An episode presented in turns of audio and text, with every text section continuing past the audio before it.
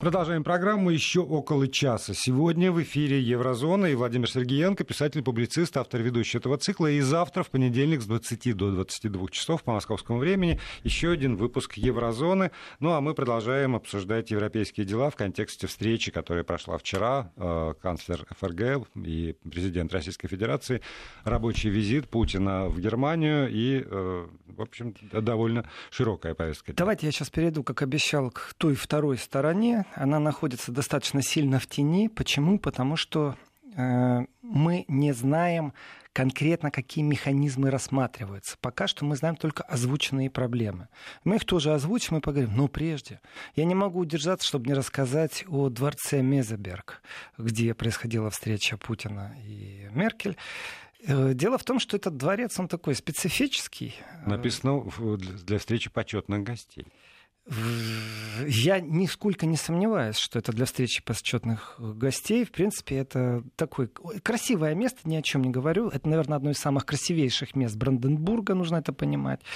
И официально это резиденция для гостей, почетных гостей Федерального правительства Германии. И такой маленький нюанс. Прежде чем все начать э, творить, работать, размышлять, думать, там есть книга почетных гостей, и вот опять же, всем тем, кто хочет продать э, рыбу второй свежести, то есть антироссийские настроения, могу сказать, что Владимир Владимирович оставил там в этой книге э, свой автограф, написал что-то. Э, это говорит о многом. То есть политический диалог продолжается, как бы мы ни пробовали прятаться за прагматикой, экономикой, реальной политикой. В книге есть надпись. Просто так тебе не дадут эту книгу, чтобы ты там расписался. Так вот, дело в том, что этот дворец, чем он, чем он мне интересен? Э, он был построен в 1736 году графом Германом фон Вартенслебеном. И вот та его история, когда он был построен, когда его купил Генрих Прусский, подарил кому-то. Дело в том, что этот дворец э, в 1945 году национализировали, и, как многие объекты исторического наследия, он пришел в полный упадок во времена ГДР. И во времена ГДР такие вещи, как правило, если никто не заявлял своего права, оно рассматривалось. Ну, никто не имел права. Угу. Оно приходило в, в упущение и это и домов касается, и дворцов, приходили в негодность. Ну, иногда кто-то покупал у государства, если государство выставляло на торги, можно было купить. И иногда никто не покупал. Но вот в этом дворце был детский сад, и просто магазин розничный в этом э, дворце был. И здания, и таких зданий хватает. На Балтике хватает, в, в Германии таких зданий дворцов. Здание ветшало, ветшало, стекла стояли разбитые, и в какой-то момент э,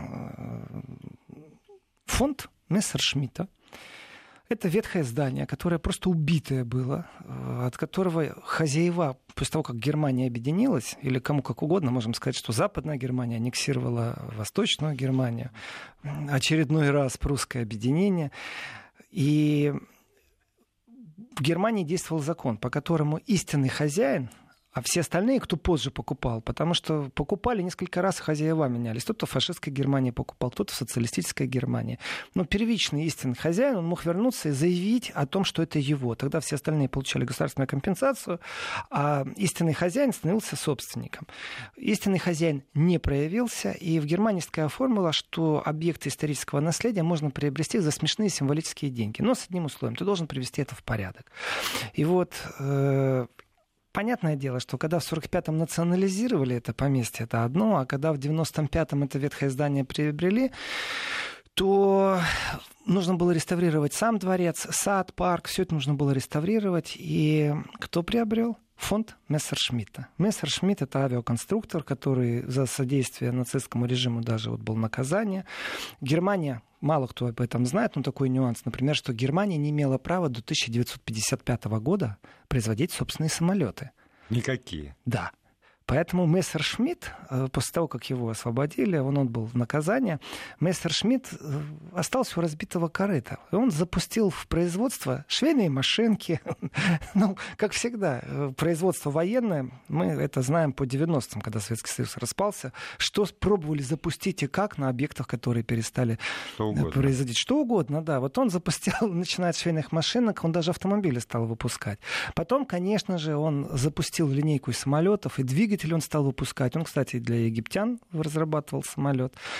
Э, и фонд Мессершмитта это фонд, который занимается именно объектами исторического наследия, всем, кому это интересно, не только в Германии. И поза Германии, где есть очаги немецкоговорящей культуры, скажем так. Все свое состояние Мессершмитт оставил этому фонду, и этот фонд купил это здание, отреставрировал и отдал в аренду на 20 лет, между прочим. Потратили они на реконструкцию немало, 25 миллионов евро. А вот Мезенберг они уже передали, Мезенберг они передали э, уже федеральному правительству на 20 лет в аренду. Как вы думаете, за сколько, Владимир? Дорогие радиослушатели, задумайтесь. Барабанная дробь? Барабанная дробь за 1 евро. Ух. Вот так. Красиво. То есть, э, вы знаете, здесь у меня простая аналогия. Когда есть какой-то фонд, который э, какой-нибудь дворец реставрирует или строит, а потом федеральному правительству за один евро отдает, то не надо говорить о коррупции. Вот Янукович, например, жил во дворце, который какой-то фонд сделал. Хм, это чистая схема, которой никогда никто ничего не докажет, почему они решили так сделать и как это сделано. И э, я считаю, что это такой процесс, он в Европе нормальный, когда какой-то фонд передает в какую-то субаренду. Понятное дело, что федеральное правительство поддержит именно в том виде, в котором это нужно. Но через 20 лет можно, во-первых, а, расторгнуть, во-вторых, можно такую цену э, сказать, Вломить. когда это будет совсем по-другому. Но на самом деле, на самом деле, вы же понимаете, бесплатный сыр только в мышеловке. Поэтому если какой-то фонд подарил федеральному правительству за 1 евро объект, который ему обошелся этому фонду в 25 миллионов, ну вот они такие дураки, да, или они получили от федерального правительства добро, например, на распределение объектов или еще что-то. Вот пусть зануды в Германии этим и занимаются, если коррупционная составная. А то они очень любят порассуждать на бывшем советском э, пространстве, кто где и чем занимался. Но теперь вернемся назад уже из замка, который фонд Мессершмитта из дворца Мезеберга вернемся действительно к реалиям. А реалия очень простая. Давайте озвучим эти темы. Они очень просты. При том, что разницы нет, какая из них первичная, а какая вторичная. Их нужно озвучивать, и с ними нужно работать. Давайте так. Украина — раз. Сирия — два. Северный поток — три. Иран. Есть четвертая тема. Иран. Э, Иран четвертый, да. Есть пятая тема, о которой вот так мало говорят, но она есть. Она есть, она тоже была, кстати, озвучена. Это э, совместные действия против общего врага общий враг сейчас в экономическом пространстве, человек абсолютно непредсказуемый, страна абсолютно непредсказуема. И теперь я абсолютно спокойно могу сказать, Конгресс у этой страны тоже непредсказуем. Хотя как? Они предсказуемы на три месяца вперед, на полгода вперед. Видно, что от них можно ожидать. И санкционная война, которая США идет, в случае с Россией открытым текстом вы враги, в случае э, с Турцией вы задержали нашего священника, поэтому вы теперь не имеете права. И дальше идет выкручивание экономическое рук, при этом жестко, это очень жесткий клинч, Турция, если экономически пострадает, первое, что она сделает, это ненужный балласт сбросит. Это 3 миллиона беженцев, которые в Турции живут, они покинут эту Турцию. Они ее покинут в любом направлении, но из них часть осядет в Европе. С этим нужно считаться. Это Какая, понимают все. Какая часть? Примерно 99%. Ну, не думаю, что 3 миллиона в Европу попадет, но то, что я говорил в первом часе, представьте себе такой сценарий угу. фантастического фильма, вот Стругацкий, это в их стиле было бы, о том, что какое-то правительство решило вдруг на какой-то планете отправить отправлять просто людей, которых не может больше прокормить, с военным караулом на другие страны. И тогда посмотрим, кто взводит, и о коммунистической или там идее справедливости будем разговаривать на этой планете. Если беженцы в таком количестве перейдут в Европу, э, я думаю, что Европа организует транспорт, доставки, чтобы это частично легло на Канаду, на США, на Австралию, на Новую Зеландию. Притом будем это делать, соответственно, с доходом валовым.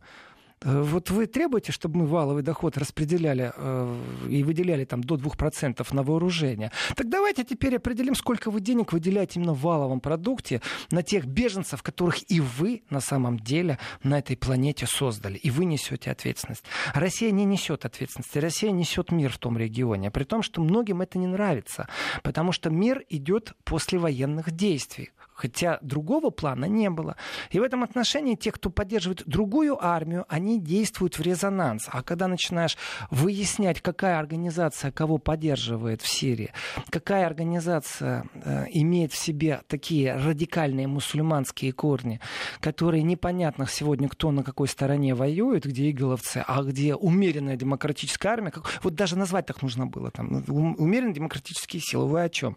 На верблюдах, э, на танках из Ирака, которые были, генералы военные, э, объединились все в процессе чего? Это действительно такая серьезная гражданская война, которая завтра может быть остановлена. Но точно так же, если кто-то сильно противодействует, она может продолжаться. И Турция, нищая Турция, если избавиться из балласта, может не 3 миллиона, может не 5 миллионов. Кто-то осядет в Саудовской Аравии придет. Но когда толпа в миллион придет потоком в Европу, это ляжет на плечи Европы. И второй раз у Меркель номер не пройдет, со словами Вишафенес. Значит, э, пятая проблема, которая была озвучена, это совместные действия противостояния экономическим санкциям или, скажем, непредсказуемости действий со стороны США. И, а также кто к этим действиям присоединится. Давайте так, первая проблема. Украина, я ее назвал как первую, э, миротворцы. Вошли, вышли, какие у них полномочия, какие функции. Вот это вот главное, какие полномочия. Есть э, некоторые карликовые государства в Евросоюзе, и это не Лихтенштейн и не Сан-Марино, которые любят э, предлагать разные планы действий, такие крикуны, горлопаны. Власти и силы никакой нет, но покричать любят. На самом деле они э, воплощают полностью популистскую модель э, политического правления. Внутри страны они могут быть сколько хотите демократические, но если взять внешний периметр, их действия только популистские, ни больше, ни меньше. Но благодаря этому их экономика и живет. Военные части у них стоят, немецкие леопарды, опять же, которые заберите уже наконец-то с границы российской. И в этом отношении э, предложение о том, чтобы изменить минский формат, время от времени звучит. Ну, звучит. Ну, мало ли кто и как кого критикует. Приверженность минскому формату остается в данный момент, как минимум, у России, Германии. Сейчас услышим, что Франция скажет. Почему? Как? Что делать дальше?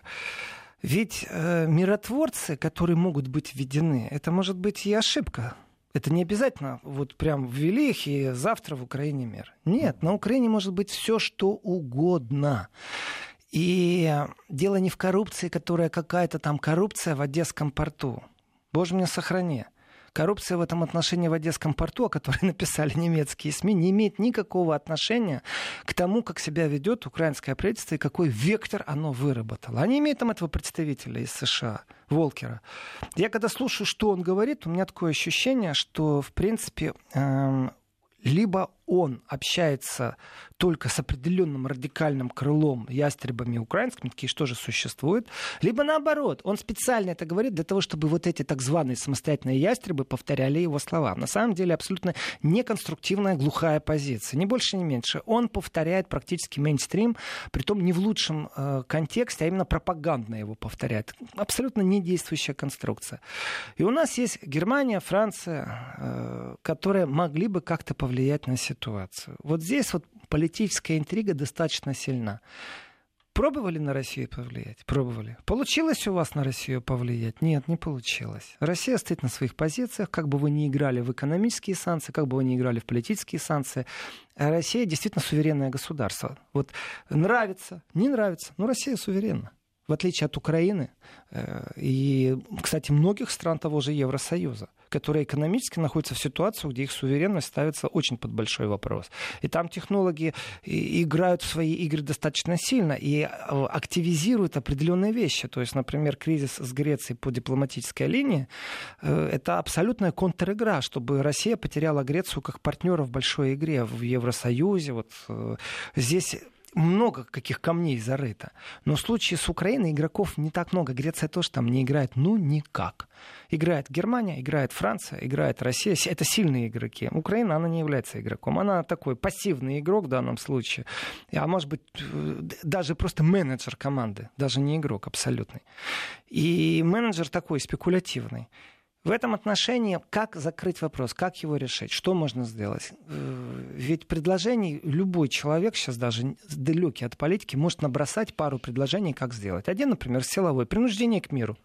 Второй силовой. Вот Украина сейчас полезет на абразуру, захочет восстановить, как когда-то Грузия хотела восстановить конституционный строй. Так будет это называться. И ответ будет называться принуждение к миру. Один из вариантов. Второй вариант. Вошли действительно на линию разграничения ООНовцы.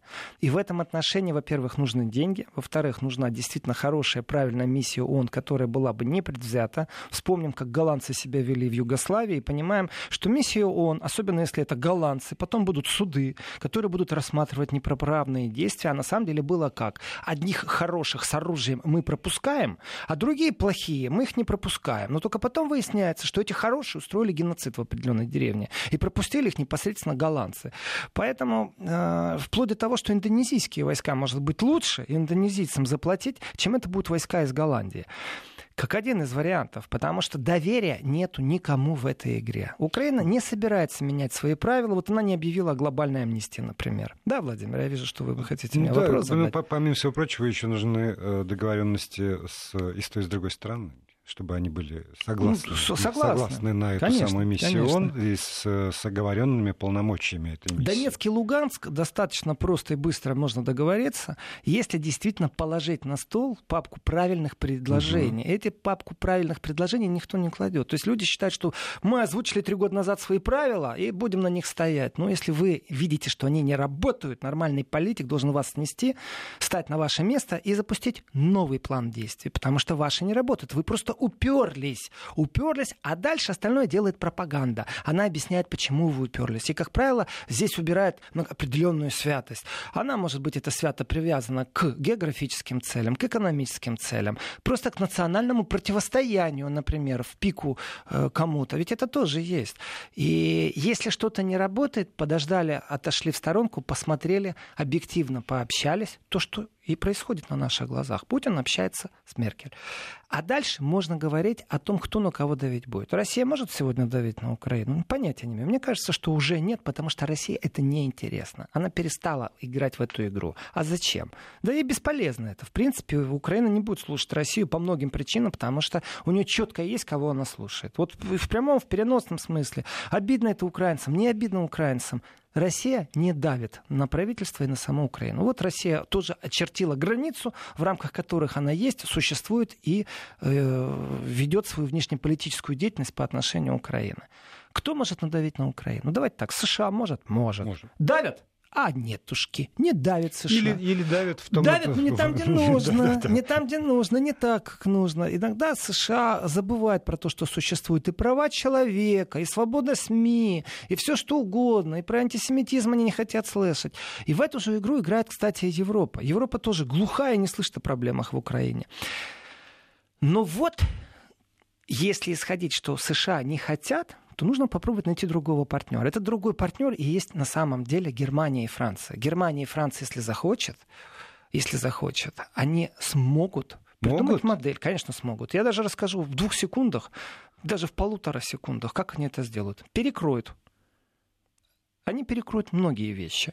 Они перекроют, например, эм, не только политические встречи с украинскими элитами и скажут, мы не хотим с вами встречаться, вы больше не готовы к компромиссу, вы не рабочие лошадки, вы не модели, до свидания, мы не хотим с вами общаться. Они перекроют экономические модели. Знаете, у некоторых олигархов, которые имеют очень сильное влияние на территории Украины, э, а также они просто во власти, есть э, определенные бизнесы, и эти бизнесы находятся в Европе. И опять же, те, кто недавно напечатали в Германии о коррупции на территории Украины, о схемах, эти же СМИ печатали о том, кому какой бизнес принадлежит из украинских олигархов, политиков в Европе, и о том, как там непрозрачно все с экономикой, с налогами, с офшорами.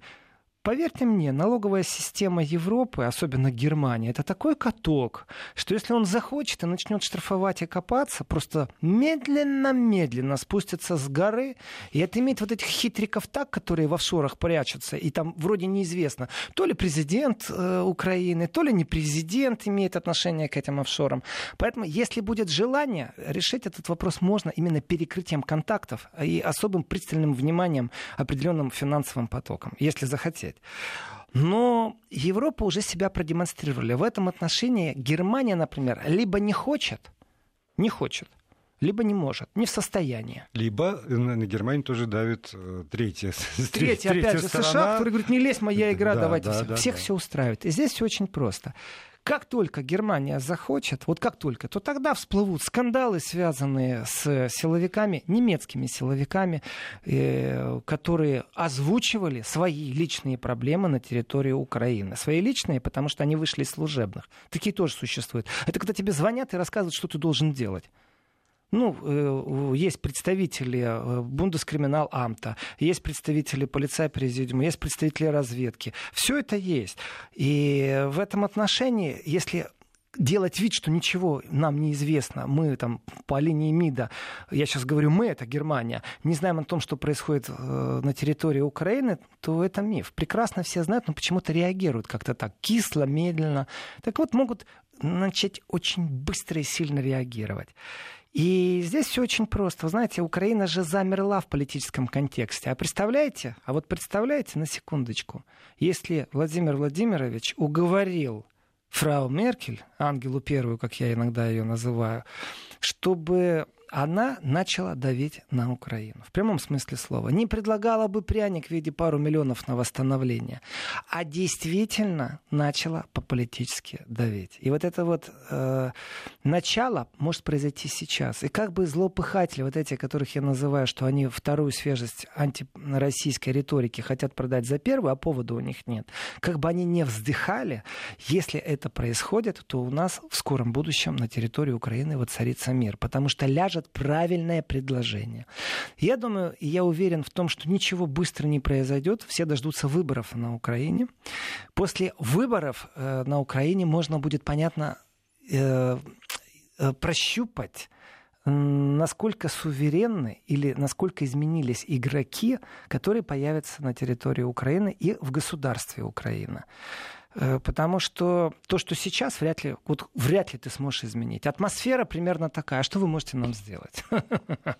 Да мы вечно, у нас всегда так будет. Они так воспринимают жизнь на территории Украины. Ну, это примерно известно, кто может быть. Там э, черт из табакерки вряд ли выскочит. Дело не в том, кто. Дело не в том, то. Дело в том, что вот это политическое предательство, или назовем по-другому, умение политически балансировать на, много, на многообразие, э, неизвестно с кем и кто будет и как в диалоге. Можно лечь сразу под Европу, можно с Россией точно так же экономически начать прагматично разговаривать в Украине, предложить амнистию в Донецке, выставить программу, когда донечане и луганчане будут участвовать в украинских выборах – очень важный угу. момент. То есть признать, что будет столько-то процентов в ради вот таких-то людей. И сразу можно тогда вводить ООНовцев на разграничительную линию. Программа Еврозона. Владимир Сергеенко, писатель, публицист здесь в студии. У нас сегодня еще чуть менее получаса, но завтра в понедельник с 20 до 22 часов по московскому времени Еврозона в эфире Вести ФМ. Эм. Я отчасти отвечаю на сообщения, которые спрашивают по поводу расписания Еврозона. Суббота, воскресенье с 11 до 13 по московскому времени, понедельник с 20 до 22 часов. Продолжим. Продолжим. Да, вот нам напоминают, что э, вводить э, на линию разграничения Украина, например, видит эту линию разграничения совсем не там, а вдоль границы с да, Российской да, Федерацией. Да, да, да, да. Вот здесь, вот здесь и начинается. А вот здесь и начинается. Россия что, должна своих сдать или как? Или чужих, над которыми была опека? Вот этот вопрос очень тяжелый. Где свой, где чужой? И э, Украина может много что хотеть, но она действительно не является полярным игроком. Она где-то, конечно же, игрок, но не такой, что вот на одной чаше весов. И можно озвучивать, сколько условий вот в ближайшее время нужно выполнить, чтобы был мир. А можно его просто сотворить и сделать. Вот то, как сейчас оно есть, оно не меняется. Чтобы оно изменилось, нужно конструкцию выстраивать. Украина не в том контексте, чтобы кому-то ультиматум ставить или условия выстраивать. Абсолютно. Абсолютно. Она может молча выполнять определенные функции миссии. То, что она хочет, то, что она озвучивает, это да. Ну, мало ли кто что у нас хочет. И Украина, вот в данном контексте нужно обязательно четко сказать. Украина — это, значит, политические элиты, часть населения. Другая часть населения смотрит совсем по-другому. И опять же, нужно не забывать, Донецк и Луганск тоже это Украина все-таки. Это, как бы кто ни трактовал, сегодня это еще юридически это Украина. И э, ООН на границе с Россией, и, допустим, там аргументы какие выставляются в разговоре, чтобы прекратить контрабанду, э, поток оружия, поддержку войсковую. Э, хорошо, замечательно, красиво. Вот я согласен, давайте, давайте. Гарантию, что украинский суд будет беспристрастно и честно угу. рассматривать процессы. У вас как сегодня на территории Украины действует закон о помощи террористам? о террористах. Давайте просто посмотрим, как вы относитесь к тем людям, которые сегодня, э, например, под судом э, в Одессе. Вот просто те, которые имели отношение к, ко 2 мая с другой стороны, не с той стороны, которая победила, а с той, которая проиграла конкретно. Люди ждут суда и следствия. Сколько уже времени прошло? Давайте посмотрим методы запугивания, давайте много что посмотрим. И вы мне лапшу на уши вот просто ну, не вешайте, ни политическую, ни судебную. Э, я понимаю, что придут крепкие хлопцы, если надо будет просто, которые меня научат культуре, образовывать будут в национальном э, вопросе. Э, потом прокуроры, судьи, которые скажут, ну извините, опять нужно свидетелей допрашивать. У нас только что новая прокуратура будет опять разыском, человек на нарах будет все это время. Поэтому пока нет гарантий. И вот здесь переворачивается удивительно картина. Вдруг Запад начинает забывать о правах человека. А в первую очередь права человека — это суд. В первую очередь это суд. Прокуратура — это никогда не права человека. Она в рамках закона действует, ни больше, ни меньше. Но когда начинаются игры и перепасы э, между прокуратурой и судом, а человек все на нарах и на нарах, э, том за свое политическое мировоззрение, вон там сейчас Кацаба опять получил там приглашение из прокуратуры. Поэтому не рассказывайте мне сказки. Вопрос военный, да, решить можно. Украина не в состоянии атаковать Донецк и Луганск и выиграть эту войну. Не в состоянии. Рассмотрим варианты. Вести войска США совместно с канадскими, может, с японскими, я не знаю. И они это попробуют сделать. Ну, то есть Третью мировую развязать. Не получится. Игроков нет, которые бы это хотели. Экономически. Экономически в Украину почему не инвестируют, как вы сказали, Владимир Владимир, там коррупция? Да потому что война. Кто же инвестирует деньги в войну? Потому что точно так же э, под прикрытием войны известно, как отжимают предприятия на территории Украины. О чем многие молчат политики, не хотят это видеть. Ну, поверьте мне, Меркель все знает. Ну, и те люди, которые ну, там, задумывались об этом из частного бизнеса, они как раз э, узнают про это. Это, это информация, которая... А куда ты от нее денешься? Да, увы. И в, этом отношении правда жизни, она либо есть, либо ее нету. А у нас очень просто. Другую правду знают, но не хотят об этой правде говорить. Вот просто не хотят. Это экономическая составная. И, конечно же, вечным вот так вот застрявший вопрос, э, как быть, как поступать с Украиной, он частично лежит в том числе, как ответственных сторонах, он, конечно же, частично лежит на германских плечах, здесь просто не обсуждается. Сможет Владимир Владимирович убедить э, Меркель, что она должна давить на Украину, а не на него, потому что на него бесполезно. А на Украину, если надавить, то можно. Пусть они сделают предложение, от которого никто не откажется. В первую очередь, амнистия, юстиция, остальное можно разграничить. Уже можно решать, где будут ООНовцы, можно решать. И тогда в этом же контексте можно говорить о том, что рано или поздно режим на Украине сегодняшний будет изменен на демок... более демократический режим. И представьте себе, что битвы в Раде будут продолжаться, потому что дончане и луганчане, когда войдут в Раду, представьте себе, они выбрали своих депутатов. Это люди, которые после войны, они будут общаться с другими людьми, которые с ними воевали, которые тоже после войны, они непримиримы. Они враги, которые должны научиться между собой договариваться. В парламенте будут драки, просто в Раде будут драки. Это просто видно. Но дело в том, что тогда не будет полной власти вот той власти, которая сейчас, а украинская национальная и только в украинских национальных интересах, тогда то, что говорит украинская сторона, мы придем к моменту, где услышим, а, извините, Донецкий и Луганский будут лоббировать русских интерес. Так что теперь? А, их, их лишить права голоса, они больше не имеют права принимать участие в избирательной кампании. И военное решение проблемы это одно, наведение разграничения порядка другое, но есть самое важное. Вот здесь и сейчас мир можно сделать, если действительно две стороны соблюдают свои условия. Россия готова взять на себя ответственность. А кто на себя берет ответственность, чтобы Украина соблюдала перемирие? Чтобы военные не рассказывали, что они в ответ все время стреляют, а что на них террористы напали, а чтобы они просто взяли и отвели вооружение, чтобы больше не было вот этих вот провокаций и атак. Кто берет на себя ответственность? Кто гарант? Нету гаранта. И Германия не спешит здесь стать единым таким гарантом. Германия, вообще классический жанр, это когда Германия предлагает деньги в обмен на определенные уступки со стороны Украины или России, она может предложить деньги. Войска свои или единолично она же не ведет. Европе, так чтобы европейские войска шли, нет структуры, которые могли бы стать европейскими войсками и принять на себя ответственность. Тоже такого нет. Он очень хороший вариант, но здесь, я считаю, это мое личное убеждение, со мной согласны многие в этом отношении, что э, определенное лицемерие есть, э, потому что Украина ничего не делает для того, чтобы этот сценарий произошел. Она, наоборот, всячески придумывает условия, в которых ну, нереально. А нереальная политика — это, извините, э, ну, не моя ниша. А нереальные политики пусть пишут фантасты. Вот это нереальная политика. А реальная политика здесь сейчас отвести вооружение, и чтобы контроль за этим был ООНовский. Вот. Поэтому вот на этом тема Украины заканчивается. Надавит Меркель на Порошенко, он же в США побежит. Я не вижу здесь большой силы у Меркель. А США будет играть, как им удобно. И они будут крутить Украиной, как им удобно. И Украина может реально задрать нос. И тогда мы станем свидетелями первого прецедента, когда кто-то из Украины, приземлившись в Европе, узнает, что он не может зайти на территорию Европы, потому что он в санкционных списках. И тогда я скажу, вот теперь, вот теперь европейская политика стала суверенна, потому что вы перестали подприкрывать глаза, как вы сказали, Владимир. Вот. Это касается Украины. Что касается теневой стороны э, Сирии. Э, конечно, здесь важный разговор идет о финансировании. И э, Владимир Путин сказал. Ведь вещи-то простые. Они настолько примитивные, что здесь не надо быть каким-то профессором. Вода, еда, медицина, антибиотики, санитарные условия. Вошли войска, выбили террористов. Но теперь же нужно все это содержать.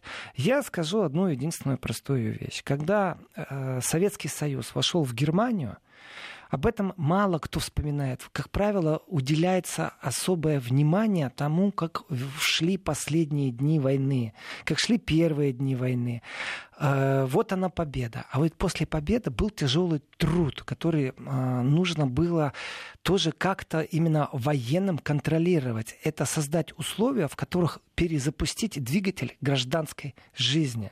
Огромное количество беглых преступников, людей, которые умеют э, владеть оружием. Ведь не просто так объединение в количестве 40 тысяч подпольное, о котором знал Аденауэр на территории Западной Германии возникло которые готовы были воевать за суверенитет Германии, то есть конкретно нападать на Советский Союз в тот момент. Это факт. Это исторический факт. Все, документы рассекретили, а мы об этом узнали, что, оказывается, Аденауэр знал. Армия в 40 тысяч, давайте так, это не отряд. На всякий случай. Это не отряд. Вот такие игры ввели союзнички в Западной Германии, понимаете? И создать гражданскую жизнь, конечно же, однокормие. Ведь известно голодный бунт в ГДР. Им есть нечего было, а работы нету, предприятие не работает. Полностью перезапустить, обнулить экономику, которая разбомблена, разнесена. Германия знает, что это такое, просто в архивы заглянет. Здесь нужна помощь логистики, финансов и э, просто управленческая. Это факт. Мы прервемся ненадолго, и у нас будет еще несколько минут для финала. И продолжаем Еврозону. Сегодня еще у нас с вами есть 8 Поэтому Сирия, она как такова, она действительно на счетах, на счетах, если прокалькулировать плюсы и минусы, получится, что легче послать гумконвой в Сирию из Европы и взять на себя определенное управление в определенных провинциях. Нормально. Гражданское общество сейчас вообще это не то, не о том, о чем речь идет. И здесь помощь Европы, ее можно просчитать просто сколько обойдется Европа, если она этого не сделает. Вот здесь это одна цифра в виде гумконвоя. И дело не в том, что мы такие гуманисты, мы цивилизованное общество, мы Запад, мы Европа. Нет. Нет. Просто будет хуже, потратите больше, получите такое на свою шею, что мало не получится. И тут же такая тень Турции появляется и говорит, да, ребятки, мы вот тут с американцами схлестнулись, они нас на колени ставят, лиру нашу уничтожают. Но если вы к ним присоединитесь, да и бог с вами, снимаем мы полностью ограничения, сейчас транзит наладим, и еще и поддерживать будем тем, кто занимается транзитом беженцев. Э, вот и все. И на этом будет конец Европы, честно скажу. Э, закат Европы произойдет не с той стороны, очень неожиданный. И Э, потрясет Европу в первую очередь политически очень сильно. Расслоение европейских стран будет очень сильно. Потому что если это произойдет, Польша поставит свои кордоны на своих границах в первую очередь. А уже потом Германия будет думать о том, как ставить кордоны и куда девать этих беженцев. Ну, не отправит же она беженцев из Сирии в Северную Африку в лагерь, который они хотят построить в Ливии и в Марокко. Теперь давайте еще посмотрим вот две точки опоры, которые есть в переговорах. Иран. Здесь уже все четко. Европа заявила о том, что она подготовила проект, который полностью уже вступил в силу законодательно, о том, что существует поддержка тем фирмам, которые будут игнорировать санкции из США.